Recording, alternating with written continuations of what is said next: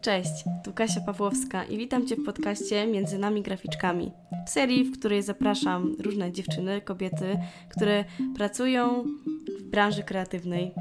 Są mamami, kociarami, singielkami, pracują z domu lub z biura, mają własne firmy lub są częścią większego zespołu projektowego. Każda z nas jest na pewnej drodze, a celem naszych rozmów będzie wzajemne budowanie się, wspieranie oraz inspirowanie. A dziś moim gościem jest Sylwia Ptak, którą możecie kojarzyć z Instagrama jako Leniwe Kiwi. Zaprosiłam Sylwię z kilku powodów. Pierwszy, że jest graficzką samozatrudnioną, a drugi, że ostatnio postanowiła zmienić profil swojej działalności. Na jaki? Tego dowiecie się z pierwszego odcinka. Zapraszam serdecznie. W takim razie witam Cię Sylwio, dzień dobry. Rozpoczynamy naszą przygodę w podcaście Między nami graficzkami. Hello, hello. I ja jestem Kasia, jestem graficzką, webdesignerką, trochę taką UX-ową, już bardziej stronę idę, a to jest Sylwia i opowie nam parę słów o sobie. Tak, bo tak z Kasią ustaliłyśmy, że sama się przedstawię, więc ja mam na imię Sylwia i jestem projektantką graficzną. Y, od dwóch miesięcy powiedziałam, że rezygnuję ze zleceń. Anarchia, anarchia. więc w tym momencie poszłam we własne produkty, a Kasia będzie mi podpytywała o takie kwestie graficzne, jak sobie radziłam do tej pory we własnej działalności gospodarczej, bo to też nie powiedziałam, ale mam własną działalność gospodarczą, która w tym roku kończy 3 lata. I to jest zawsze ciekawe, jak grafik freelancer sobie radzi w swojej robocie zdalnie, z domu. Dokładnie. I również właśnie od września mam przyjemność oficjalnie już mieć tą y, działalność gospodarczą. Wcześniej zaczynam jako freelancer, więc też gdzieś tam jak Sylwię obserwowałam, to się zastanawiałam, czego się mogę od niej nauczyć.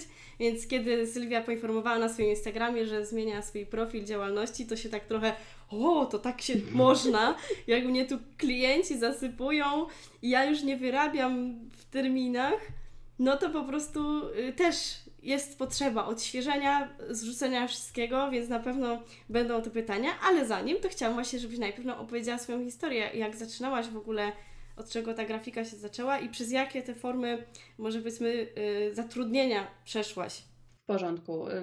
Zacznijmy od początku, że grafika była moim hobby, czyli jeszcze zanim poszłam na studia na kierunek grafika, stwierdziłam, że chcę mieć z grafiki dyplom. Może tak, jeśli mam mieć jakiś świstek, jakieś wykształcenie wyższe, to niech to będzie to projektowanie graficzne. I chciałabym zauważyć, że w 2012 roku tych kierunków nie było tak dużo. Owszem, na ASP, ale wtedy pamiętam, że studiowanie na ASP wydawało mi się zbyt artystyczne. Jakby nie miałam takiego researchu, jak to wygląda od środka, jakie są przedmioty. Bardziej mi się wydawało, że za bardzo się zakopiemy w te artystyczne kwestie, a mi bardzo zależało na grafice użytkowej. Więc studiowałam na uczelni prywatnej, 5 lat. Magisterkę skończyłam w 2017 roku i po tamtym momencie, w tamtym momencie, jak kończyłam studia, to moja wizja była taka, no będę pracować w jakiejś dużej agencji reklamowej e, z różnymi grafikami, projektantami. Gdzieś tam po drodze przerobiłam staże, staż też e, w drukarni na produkcji. Bardzo mi usług. Bezpośrednio po studiach skończyłam e, taką pracę dorywczą mm, i stwierdziłam, dobra, jedziemy z tym grafikowaniem, masz ten dyplom, masz to wykształcenie, to teraz może trochę więcej doświadczenia niż powiedzmy podłapałam na tych stażach. I zatrudniłam się w Krakowie mm, na miesiąc próbny i przez ten miesiąc tylko sobie udowodniłam, że kurde, ale ja to wszystko umiem. W sensie ja nie potrzebuję więcej jakby umiejętności zdobywać. Wszystko to, co jakby umiem robić, to się po prostu robi. W sensie miałam takie przekonanie, że rynek wygląda trochę inaczej niż to, co robimy na studiach. Okazało się, że nie, że w zasadzie projekty bardzo się pokrywają. W zasadzie moja wiedza jest nawet ponad to, co się robi. Um, miesiąc. Praca tam trwała miesiąc. Mm, po miesiącu powiedziałam nie.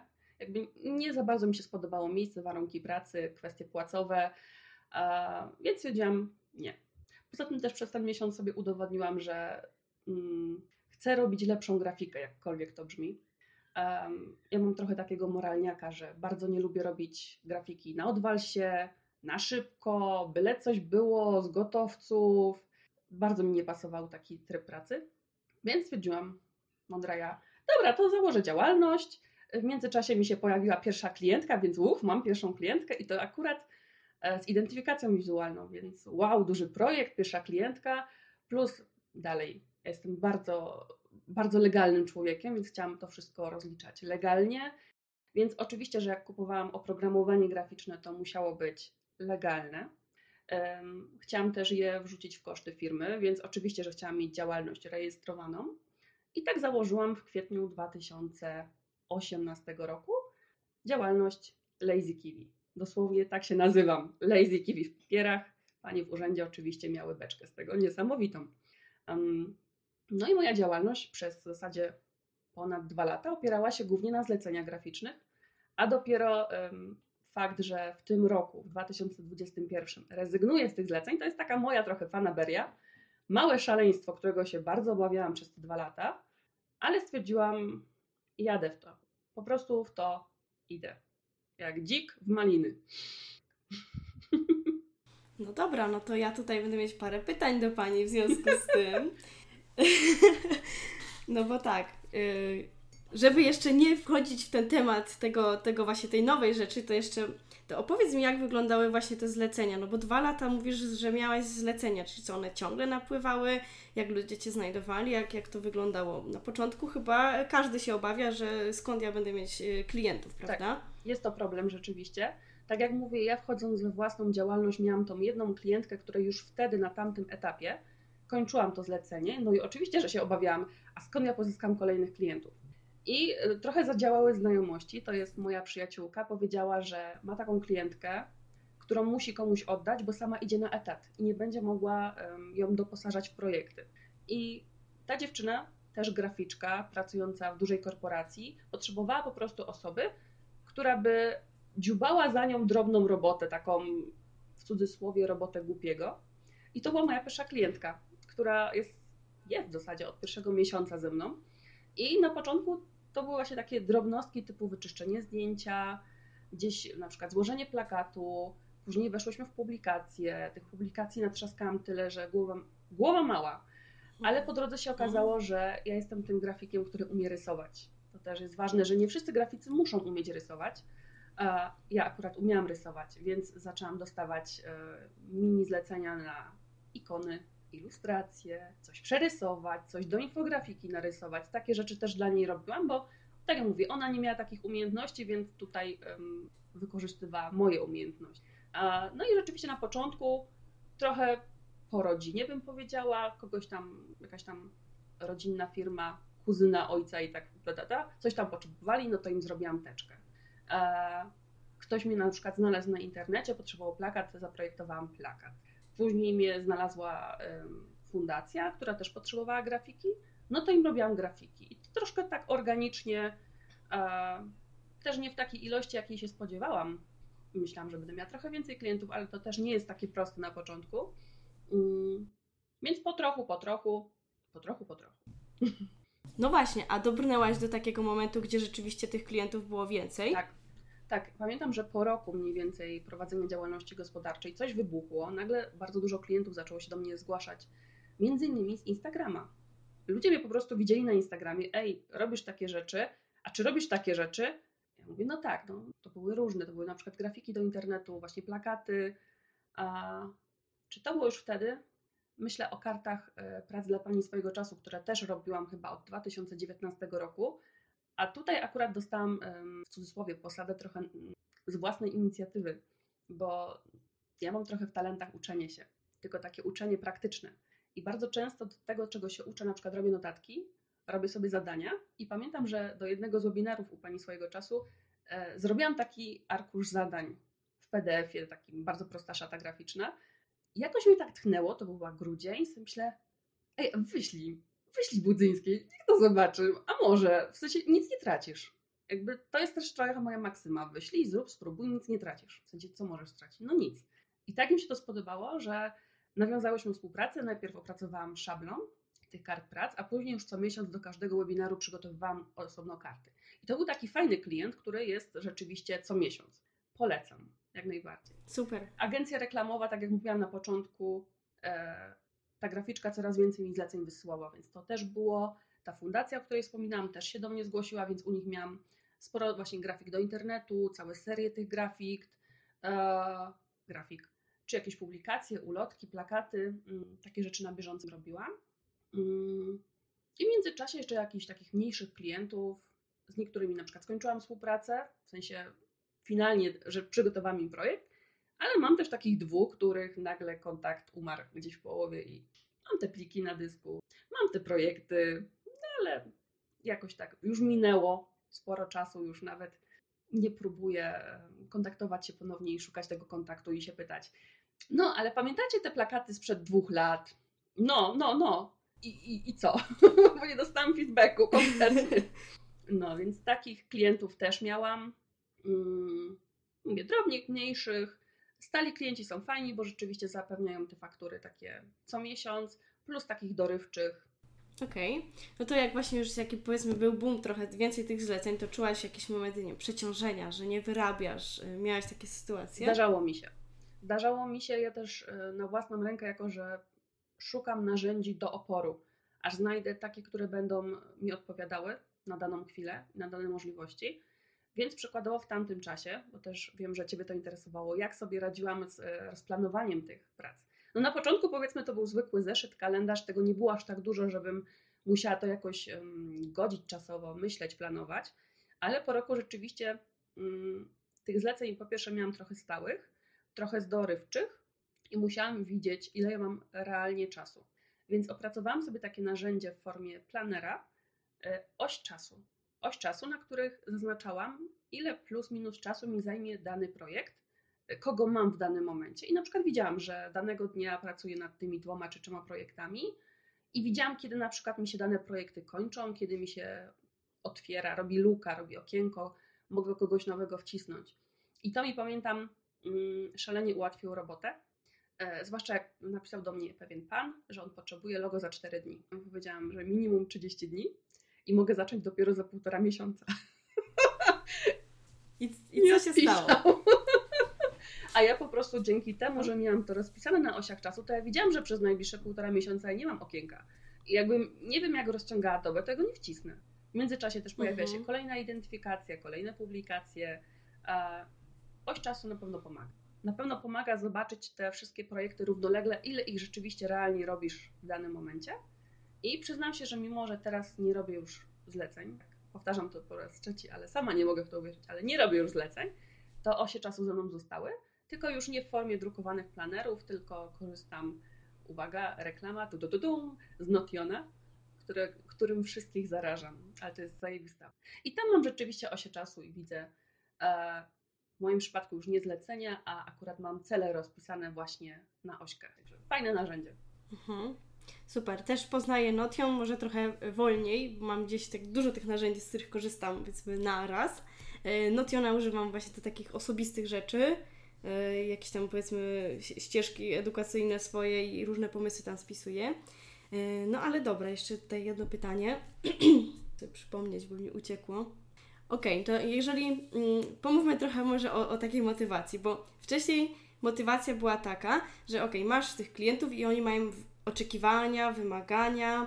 E, I to powiedzmy w jakiś sposób motywuje nas do pracy, że nawet jak nam się nie chce, no to siadamy i robimy. Czy teraz, jak od jakiegoś czasu już zajmujesz się tymi swoimi projektami i również je sobie wpisujesz, czy czujesz, że jest ciężej zająć się swoimi nie. rzeczami, że nie ma, ja, jaką masz tutaj doświadczenie? Tak, bo to jeszcze dodam, że na początku jak zaczynałam działalność, to wiadomo jest ta euforia, że teraz będziesz robić super projekty dla tych klientów na własnych zasadach, nie, że ktoś odgórnie nad tobą wisi i masz 20 minut na zrobienie prezentacji, ty wiesz realnie, że ci to zajmie półtorej godziny.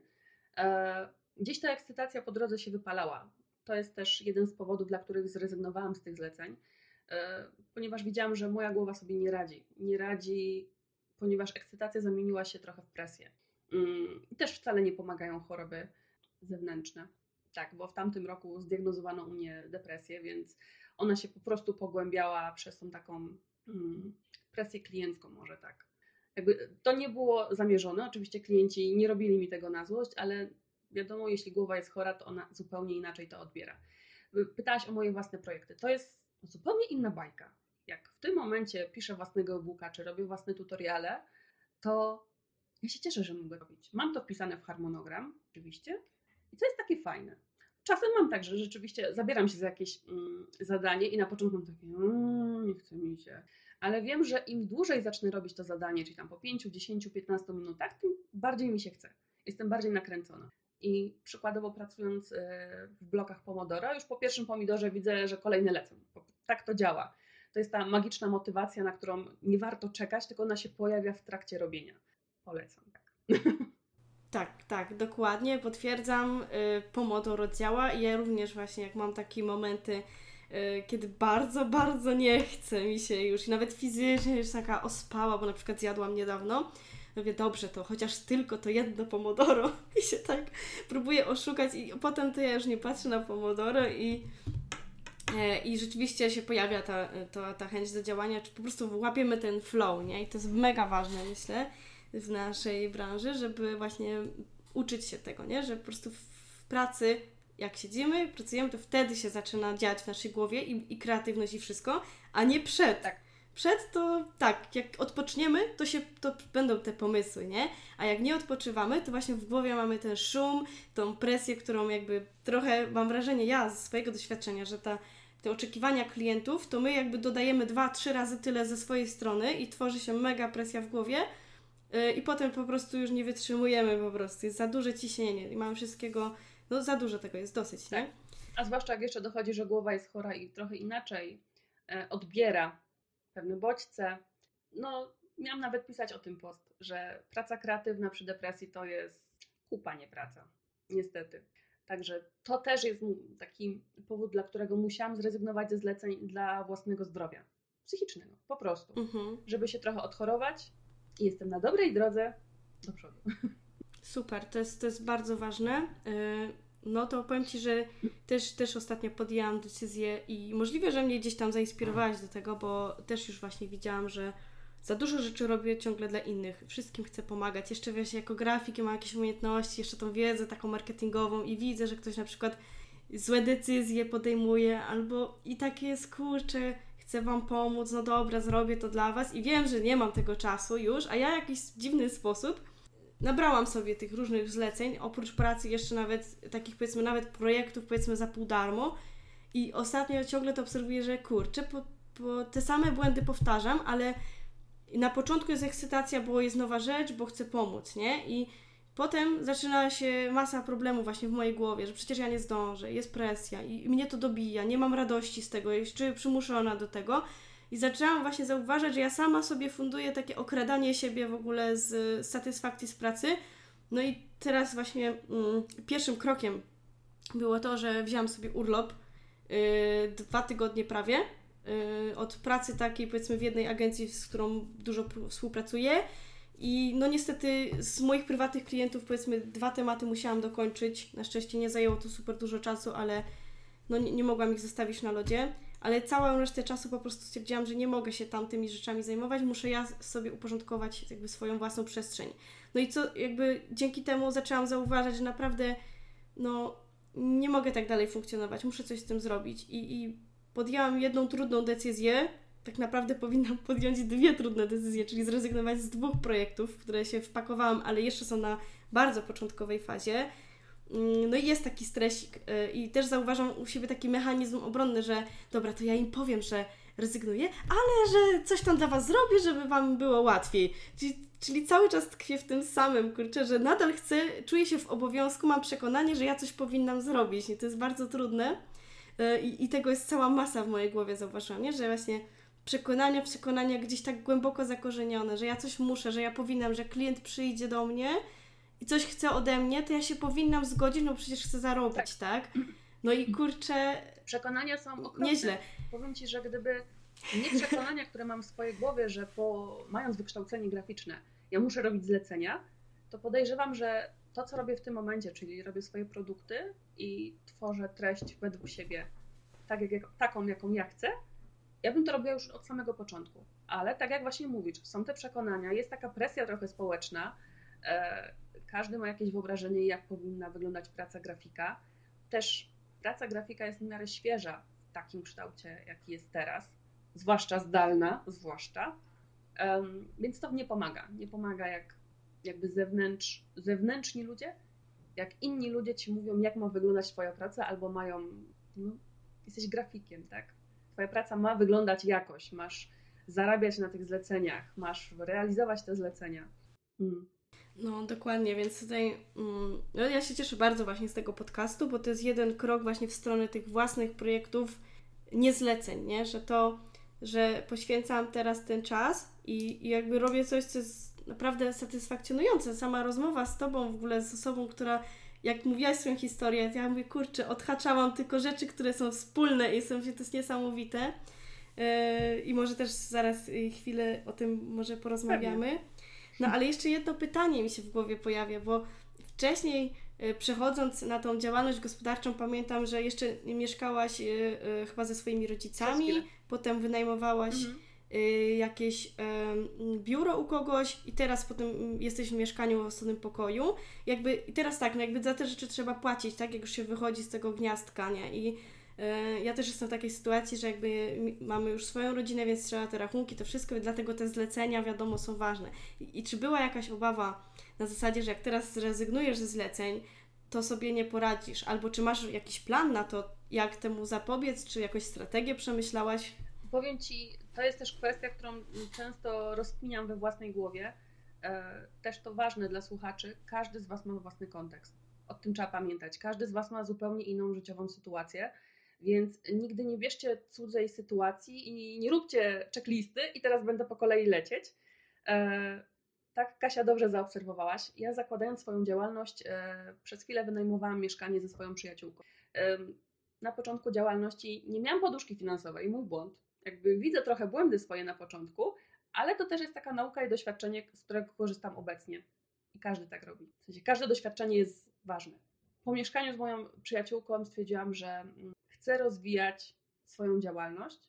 Mm, rzeczywiście pieniężnie, no tam różne opcje brałam pod uwagę, że podejmę gdzieś pracę na przykład na pół etatu, że będę jakieś inną pracę, inną nie graficzną, tylko na przykład gdzieś w sklepie, gdzieś może w usługach, a jednocześnie biłam się też z myślami, jak moja działalność będzie się rozwijać równolegle z jakimś etatem, który będzie mi zabierał sporą część czasu.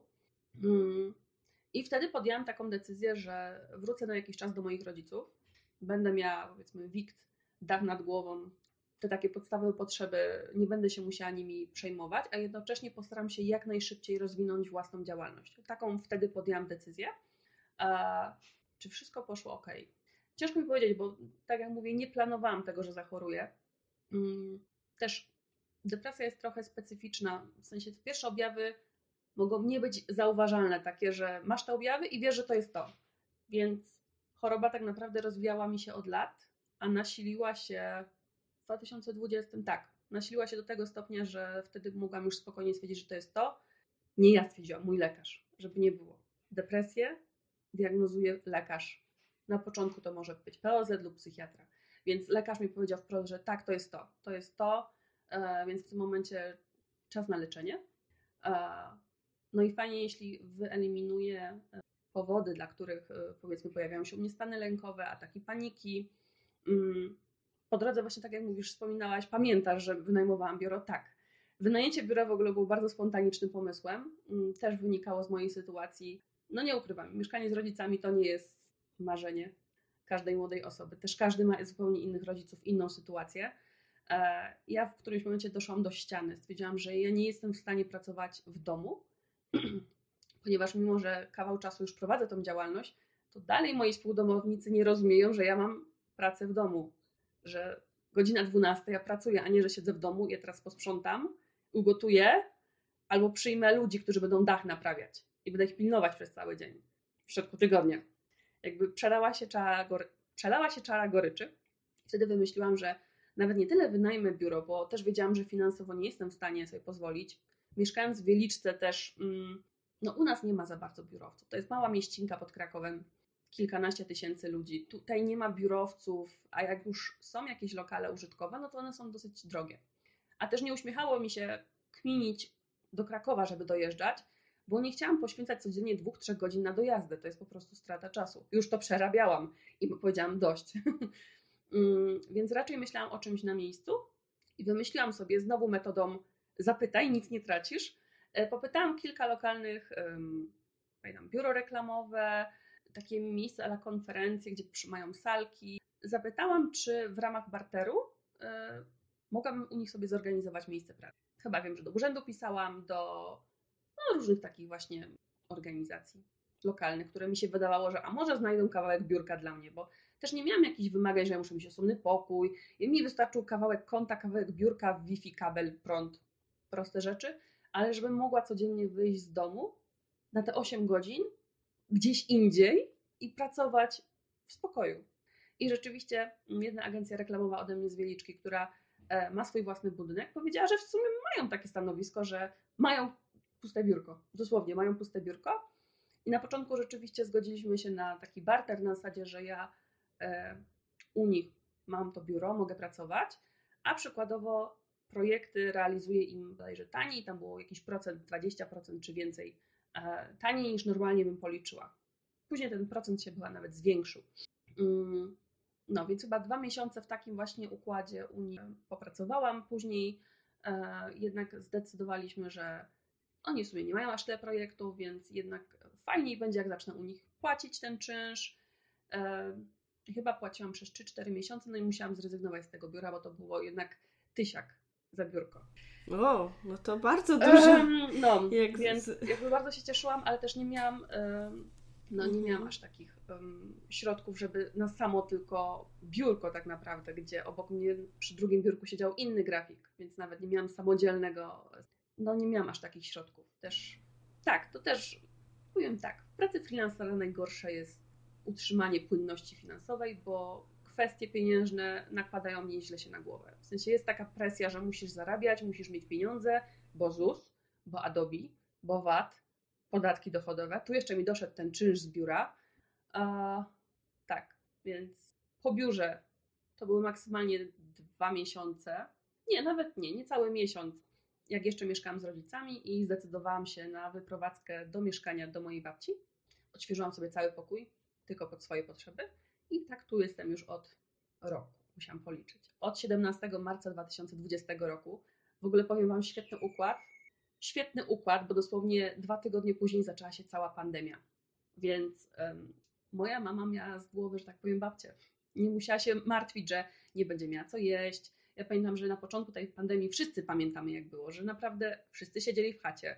Do sklepu były kolejki na pole. Ja to doskonale pamiętam, bo raz w tygodniu jechałam na zakupy i stałam w tej kolejce godzinnej E, i przez przeszło dwa miesiące nie wypuszczałam mojej babci, mojej współlokatorki z domu, z mieszkania. Nigdzie nie chodziła, tylko do sąsiada.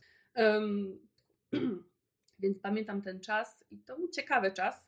Mówię, ciekawie się to zbiegło z tym, że właśnie ja się tu przeprowadziłam, żeby mieć święty spokój, a jednocześnie zostałam niejako pomocą dla mojej babci w tym takim najcięższym okresie.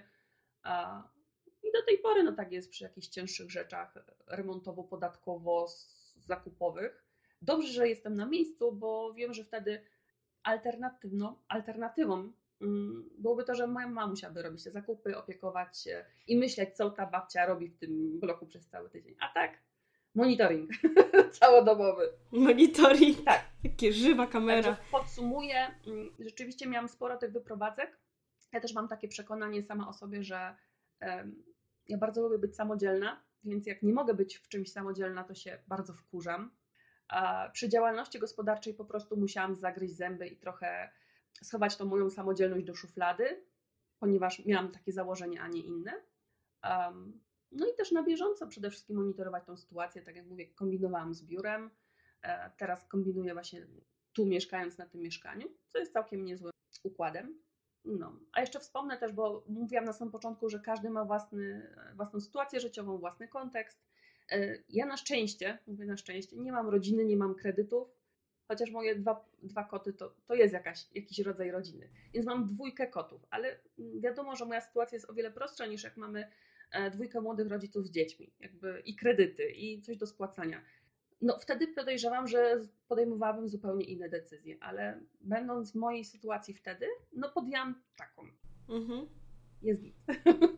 Okej. Okay. I wracając do pytania, to jakby na ten moment masz jak właśnie przemyślany plan, w sensie właśnie ten finansowy, nie? Czyli jakby jeżeli nie, teraz część czasu po prostu zanim przyjdą przychody z tych Twoich projektów, które robisz, bo rozumiem, że to jest też po coś, e, to y, rozumiem, że masz jakąś strategię, chociażby jakieś wstępne założenia, jak, tak. jak to ma wyglądać, nie? Tak, dokładnie. No to, Bo to też nie jest tak, że w tym momencie będę sobie właśnie zrezygnowałam ze zleceń. No to pytanie, z czego ja będę miała hajs? Z własnych produktów. Tylko oczywiście to nie zadzieje się już dzisiaj, w tym tygodniu, za dwa tygodnie, e, bo ten produkt muszę stworzyć, muszę go wypuścić, wypromować, sprzedać, więc chwilę to zajmie. Natomiast jeśli chodzi o presję finansową, ja Wam też powiem, że mm, po pierwsze, ostatnie trzy miesiące 2020 roku, e, trzy miesiące, tak, pracowałam dla jednej firmy i zrobiłam sobie bardzo dużą poduszkę finansową, bo tam zarobki były fajne, ale to była taka praca bardzo intensywna, bardzo wymagająca, e, która też mi dojechała głowę, ale zrobiłam sobie poduszkę finansową, zarówno tą prywatną, jak i biznesową. Plus, pamiętacie, że w tamtym roku były tarcze finansowe, więc też się załapałam na taką tarczę, składając wniosek chyba 28 grudnia. to jestem ja. Tak, ja cały czas miałam z tyłu głowy, że te tarcze są do końca roku, do końca roku. I to końcówka, dosłownie końcówka grudnia po świętach, powiedziałam, dobra, jedziemy z tym wnioskiem. I dostałam, słuchajcie, dostałam. Dostałam um, tam maksymalny pułap y, akurat dla projektantów graficznych, agencji reklamowych według PKD-ków, które mam y, podpięte pod własną działalność. 5 e, tysięcy było maksymalnie. I tyle rzeczywiście dostałam, więc to 5 tysięcy sobie siedziało u mnie na koncie biznesowym i z tego w tym momencie pokrywam ZUSy, adopca, waty i to jest. I to mam taką właśnie poduszkę finansową, gdzie z miesiąca na miesiąc robię swoje produkty, nie zajeżdżam swojej głowy myśleniem, że nie masz pieniędzy, nie masz na Adobe, nie masz na ZUS, nie masz na życie. Mam. Dlatego na spokojnie robię swój produkt. To mega pomaga wiedząc, że się nie musisz spinać. I jeszcze pytałaś też o y, cele, plany. Tak, mam strategię. Mam strategię w zasadzie, mam rozpisane cele na cały ten rok. E, mam w planach raz na kwartał wypuszczać swój produkt mm, wstępnie. I w tym momencie pracuję właśnie nad e-bookiem, zdradzę dotyczącym Insta Stories. A jako, że jestem projektantką graficzną, to domyślacie się, że wykorzystam całą swoją wiedzę graficzną, żeby Wam pokazać, że możecie robić ładne storiesy, wy, zwykli ludzie. Także to jest mój produkt, e-book. E, poza tym chcę wcześniej um, wypuścić takie odcinki, coś jak Ola Furyś wypuszcza korki z Insta, czyli odcinki, które później się zajawią w tym e-booku. To właśnie pracuję już nad pierwszym odcinkiem. Popatrzyłam, że, że pykła mój telefon. okay. To jeszcze tylko powtórzę. Um, czyli coś jak Ola Foryś, czyli te odcinki korki z Insta, to właśnie w tym momencie pracuję nad pierwszym odcinkiem który poleci na Insta Stories dla wszystkich. I tak to będzie wyglądało. 12 odcinków na Insta Stories, e-book w okolicach 20 tematów będzie poruszał, będzie też rozszerzał te odcinki.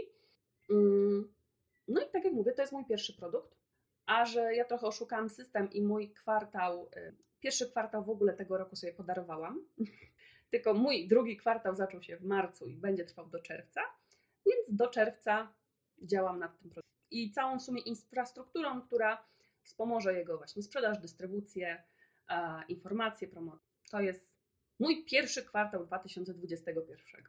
Od marca do czerwca. Super.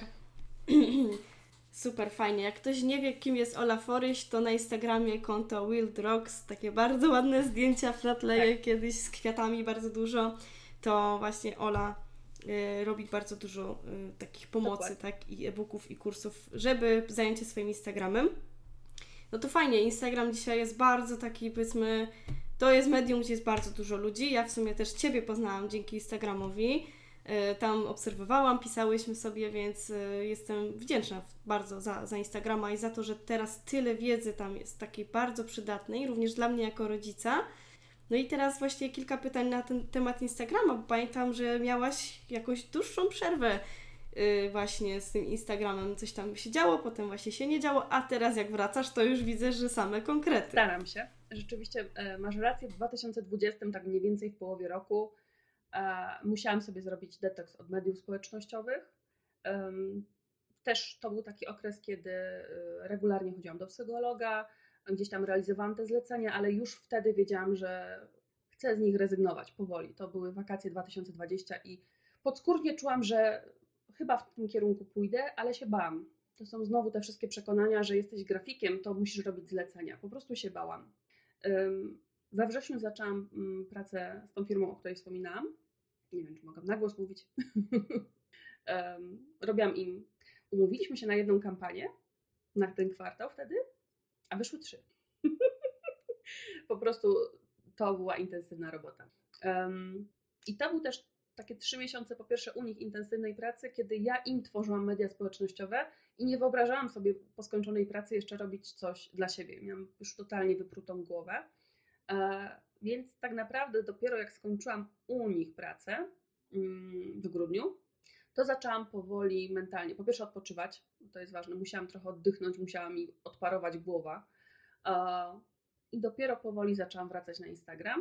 Na początku nieśmiało, a później już i w posty wjechałam, więcej Insta Stories, no i początek 2021 roku to już są takie grube postanowienia, twarde plany już bardziej praca na swoim z takim większym przekonaniem e, niż jeszcze w 2020 roku. Mhm. A czy czujesz jakąś różnicę właśnie, mm, jeżeli chodzi o Twoją społeczność, tak? Masz jakąś społeczność, na pewno to odczuwasz i teraz jakby po tej przerwie Twój powrót, jakieś masz obserwacje, coś ciekawego zauważyłaś? Przede wszystkim sprawdziłam tak w statystykach, zasięg moich Insta Stories jest taki sam jak przed przerwą. Ludzie w zasadzie się nie ewakuowali z mojego konta, po prostu przyjęli do wiadomości, że no nie mam je te przez te pół roku. Gdzieś tam później e, wróciłam, no i wszyscy tacy mm, bliskie mi dusze, które zawsze mnie obserwują, komentują, serduszkują i na diemach się wymieniamy e, wrażeniami, no to się cieszyły, że o fajnie, że wróciłam. Więc to było takie miłe, ale jakichś negatywnych skutków chyba nie. Podejrzewam, że większość tych kont e, follow for follow się wyniosło, bo stwierdziło, nie ma sensu, więc chociaż tyle. Mm, no, także jeśli chodzi o Instagram, to pół roku nie zaszkodziło mu zupełnie, świat się nie zawalił. No to fajnie. Ja widzę, że z dzisiejszej rozmowy bardzo dużo możemy się od Ciebie nauczyć. Na pewno to, że jakby właśnie ryzykować, tak? Nie bać się, zadawać pytania, szukać. I nie, nie, jak to Krzysiu Gąciarz, nie ma głupich pytań, tak? Są tylko głupie filmiki w internecie, więc nie ma głupich pytań i w Twoim wypadku okazuje się, że każde to mm, pytanie, działania, czy to do Pani swojego czasu, czy z szukaniem tej powierzchni do pracy, po prostu dało efekt, nie? I to jest fajna rzecz, którą możemy na pewno dzisiaj wynieść jako wartość. No i też dbanie o, o siebie, tak? O swoją, o swoją głowę, o swój stan zdrowia i, definiowanie tego, co za tym stoi, nie? Tutaj właśnie temat przekonań, mega ważny. Ja również odkąd dowiedziałam się, że to pojęcie istnieje, to bardzo dużo się zmienia w moim życiu i jest to proces. I jest tego dużo, więc nawet nie staram się wszystkich przekonań naraz zmienić, bo to jest to niemożliwe, ale widzę, jaki to wpływ na moje życie ma. Y, I dzięki temu też więcej rozumiem, co się w ogóle w mojej głowie dzieje, tak? Że wcześniej to był istny chaos i robiłam rzeczy bez zastanowienia, nawet nie wiedziałam, z czego one wynikają. A teraz się okazuje, że po pierwsze to z czegoś wynika, a po drugie, że ja mogę coś z tym zrobić. Jeżeli coś mi się w moim życiu nie podoba, jakieś podejście do pracy, czy właśnie podejście do zleceń, czy jakiś jest za dużo stresu, to on, to wszystko z czegoś wynika, tak? I ja jestem naprawdę wdzięczna za to, że dzisiaj mogę to widzieć, jak odkrywam, definiuję sobie wszystkie te rzeczy i bardziej świadomie podchodzę do, do wszystkiego tak naprawdę i to jest naprawdę fajne. To jest prawda. I też warto ryzykować, tak mi się wydaje. Ja wiem, że to jest um, taka wyświechtana, powiem, kwestia, bo też każdy ma z nas inną sytuację. Ale jak czujecie, że to jest ten moment, to go. Próbujcie po prostu. No.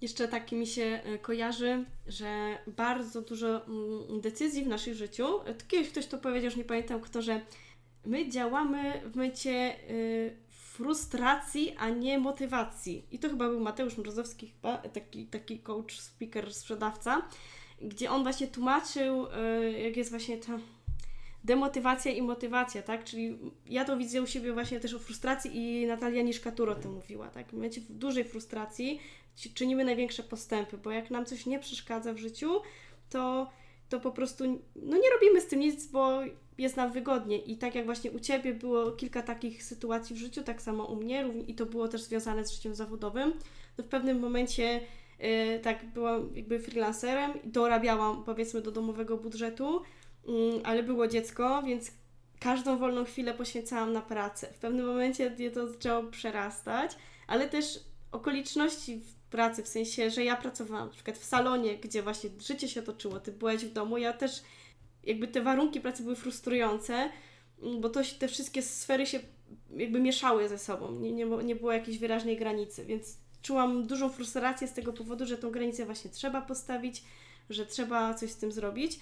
Y, no i niestety w mojej, w mojej sytuacji było tak, że musieliśmy się przenieść do większego mieszkania, y, i żebym miała osobny pokój do pracy, tak, w którym mogę się zamknąć, w którym mogę coś na spokojnie zrobić. Y, I to niestety wiązało się z tym, że już koniec z takim freelansowaniem, jak było do tej pory, chociaż naprawdę nie narzekam na to, że nigdy nie musiałam szukać pracy, to jest niesamowite i na pewno o tym opowiem w kolejnym odcinku. Wszystko zawsze samo przychodziło i nawet ta praca, powiedzmy, na tym pseudo-etacie bo to nie była niestety umowa o pracę, to yy, jakby ona przyszła w momencie, kiedy ja byłam gotowa i powiedziałam, dobra, to jest już mi tak źle, muszę coś zrobić, godzę się na to, dobra Boże, to będę szukać tej roboty, nie? I w tym momencie ktoś do mnie pisze, czy nie szukasz może etatu, czy czegoś tam, jakiegoś dużego zlecenia? No mówię, no, no tak, szukam. I, i było. I, I pracowałam właśnie na początku w tym mniejszym mieszkaniu tam i, właśnie doszło do tej mega frustracji i kolejny, kolejny krok, zmiana mieszkania, nie? Teraz kolejny krok to jest właśnie zmiana podejścia, że ja muszę się przestawić z tego myślenia, kiedy było małe dziecko i każdą wolną chwilę na pracę poświęcałam, bo to mi zostało ze mną, tak? Mimo, że ja miałam tak powiedzmy prawie, że etat, stałe godziny, to wciąż, bo myślałem, weekend, wolna chwila, yy, dziecko śpi, to ja muszę coś zrobić, ja muszę jakieś zlecenie pchnąć do przodu. Jakby, ja mówię, Boże, jakby ja już nie mam w ogóle w głowie takie, że ja odpocznę, że ja jakąś pasję zrealizuję. Wszystko było w kategorii praca. Yy, no naprawdę zaczęłam to zauważać, tak? Zaczęłam też właśnie badać temat przekonań, co za tym stoi i zaczęłam podejmować kroki dla mnie bolesne i drastyczne, no bo gdzieś tam z jakichś powodów właśnie z tych przekonań brnęłam w tą stronę trzeba było po prostu ostro się potraktować i, i moim celem na ten miesiąc właśnie, który minął, właśnie była zmiana podejścia do pracy. Super. I zdecydowanie powiedzmy dużo się zmieniło, może nie jakoś super dużo, ale na tyle dużo, że dzisiaj możemy spokojnie siedzieć i tutaj rozmawiać, tak? I prowadzić tą rozmowę i gdzieś tam do czegoś dochodzimy, nie? I... To też warto, żeby nasi słuchacze wynieśli dla siebie, że tak jak mówię, każdy ma inną sytuację, decyzje będziecie podejmować najróżniejsze, nie porównujcie się. To też jest taki troszkę często powtarzany myk, ale nie porównujcie się, bo każdy z nas ma inną sytuację, e, inne zaplecze finansowe, inną rodzinę, z innego środowiska się wywodzi, w innym mieście mieszka. Jakby jest tak dużo składowych, że musicie dopasować po prostu rozwiązania do siebie. No nie ma innej opcji. Dokładnie. Mega, mega ważne właśnie. To co? Chyba na dzisiaj tyle. Nie będziemy męczyć dłużej, długimi podcastami. 40 minut wystarczy. Jak słuchacze twierdzą, że chętnie posłuchają dalej tej gaduły, czyli to mnie zaprosisz na kolejny odcinek, tam nie wiem, dziesiąty, pięćdziesiąty. Ja jestem zawsze chętna, dla mnie to też jest fajne doświadczenie móc porozmawiać, mm, poopowiadać, także... No. Jasne. Myślę, że na pewno nie raz się usłyszymy, bo tematów jest dużo. Dzisiaj chyba tylko po tafli tak, przejechaliśmy, co niektórych. Zasugerowanie o co chodzi, jak to leciało, jakieś takie rozpoczęcie po róż, różnych tematów, od przecież planowania, po zdrowie psychiczne, po różne rozwiązania, kombinowanie, no tego było sporo. Jasne. Super. Jeszcze raz bardzo Ci dziękuję, Również. Sylwia, za to, że zgodziłaś się na rozmowę. No i co? Dziękujemy wszystkim, którzy wytrwali do końca. Zapraszamy na kolejne odcinki tak i trzymajcie się. Pa! Dzięki za uwagę. Zapraszam na Instagrama Sylwii leniwe.kiwi, gdzie w przypiętym stories znajdziecie już pierwsze odcinki Odpisuj swoje Insta Stories oraz na mój profil Kasia Pawlowska, kreska na dole.pl, gdzie teraz najwięcej się dzieje. Dzięki jeszcze raz. Cześć!